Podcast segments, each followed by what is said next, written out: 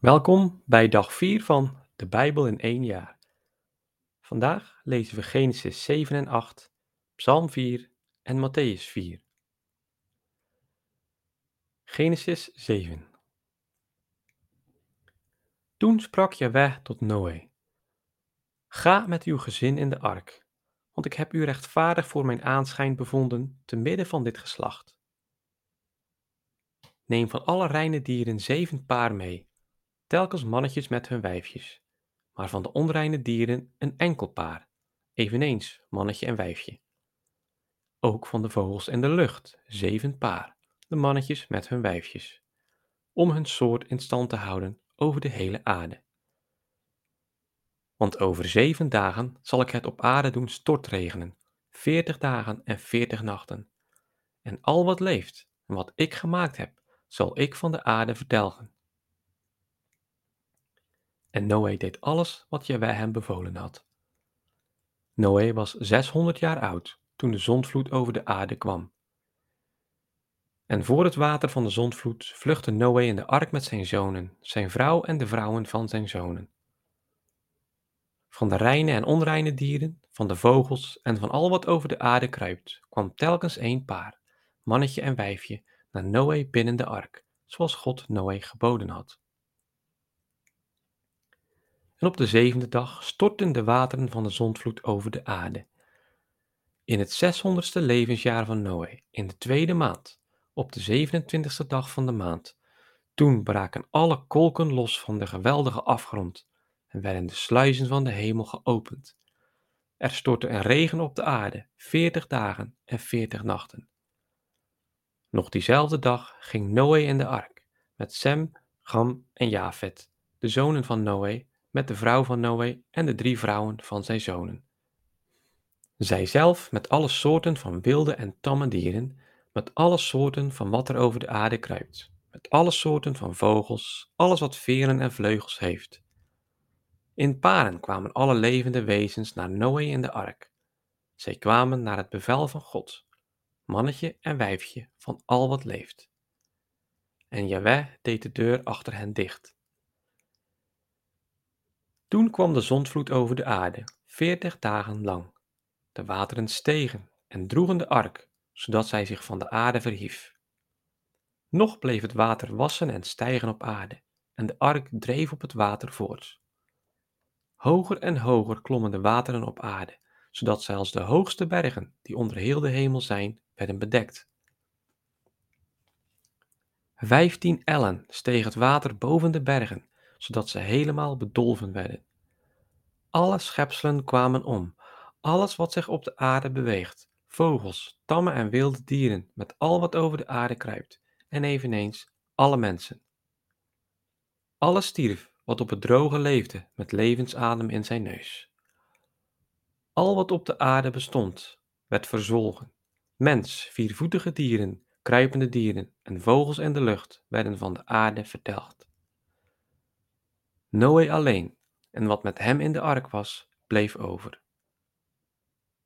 De wateren hielden de aarde 150 dagen bedekt. Genesis 8 Toen dacht God aan Noé en aan alle wilde en tamme dieren die met hem in de ark waren. God deed een wind over de aarde waaien, waardoor het water begon te zakken. De kolken van de afgrond en de sluizen van de hemel werden gesloten, en de regen uit de hemel hield op. Het water vloeide langzaam heen en zakte na verloop van 150 dagen van de aarde weg. In de zevende maand, op de zeventiende dag van de maand, liep de ark op het gebergte Ararat vast. Het water bleef geleidelijk zakken tot de tiende maand. Op de eerste dag der tiende maand werden de toppen der bergen zichtbaar. En toen er veertig dagen waren verlopen, opende Noé het venster dat hij in de ark had gemaakt. Hij liet een raaf los, die heen en weer bleef vliegen tot het water op de aarde was opgedroogd. Daarna liet hij een duif los om te zien of het water al van de aarde weg was.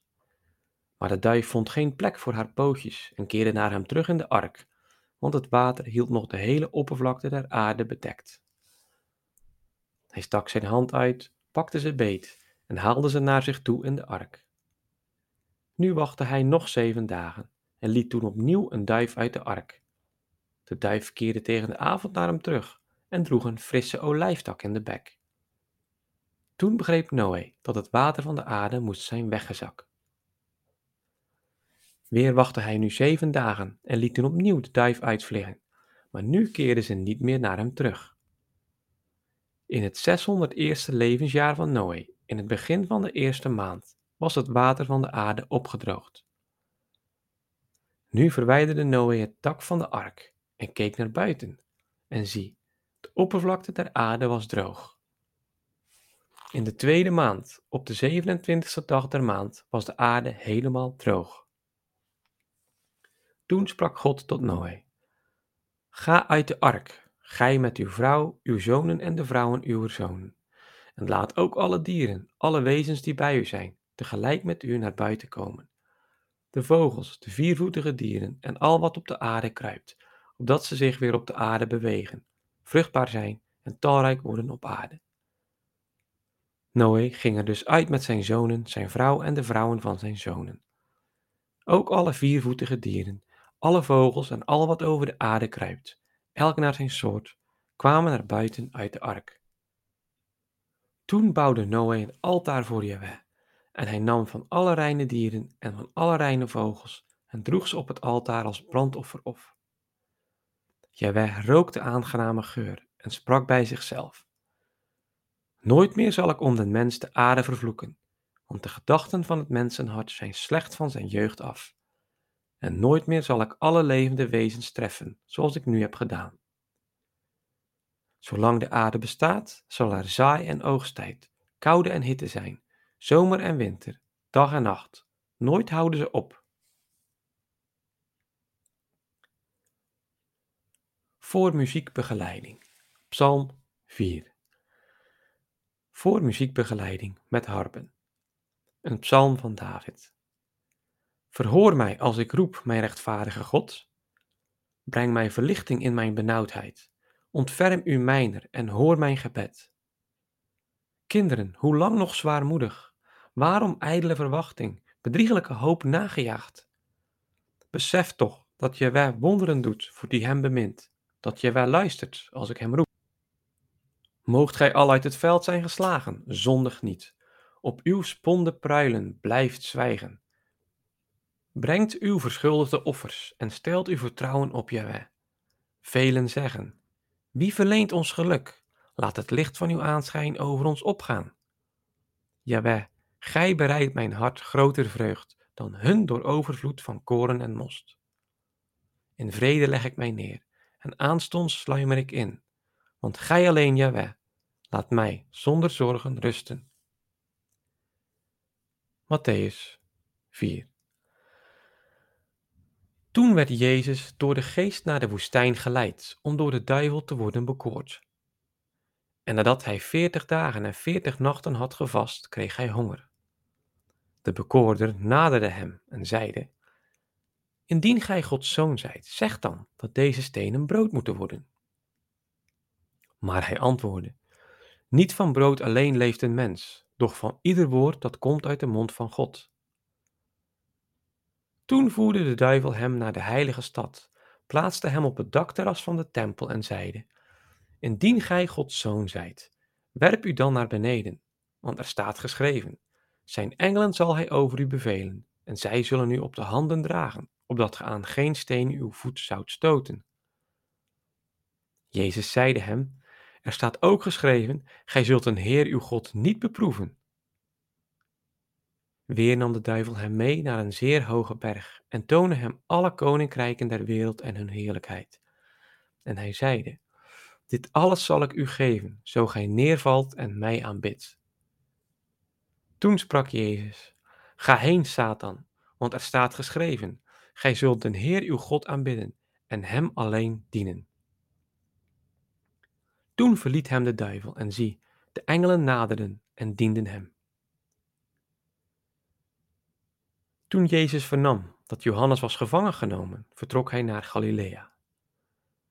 En nadat hij Nazareth had verlaten, kwam hij te Capernaum wonen bij het meer, in het gebied van Zabulon en Neftali, opdat vervuld zou worden wat door de profeet Isaïas voorzegd was.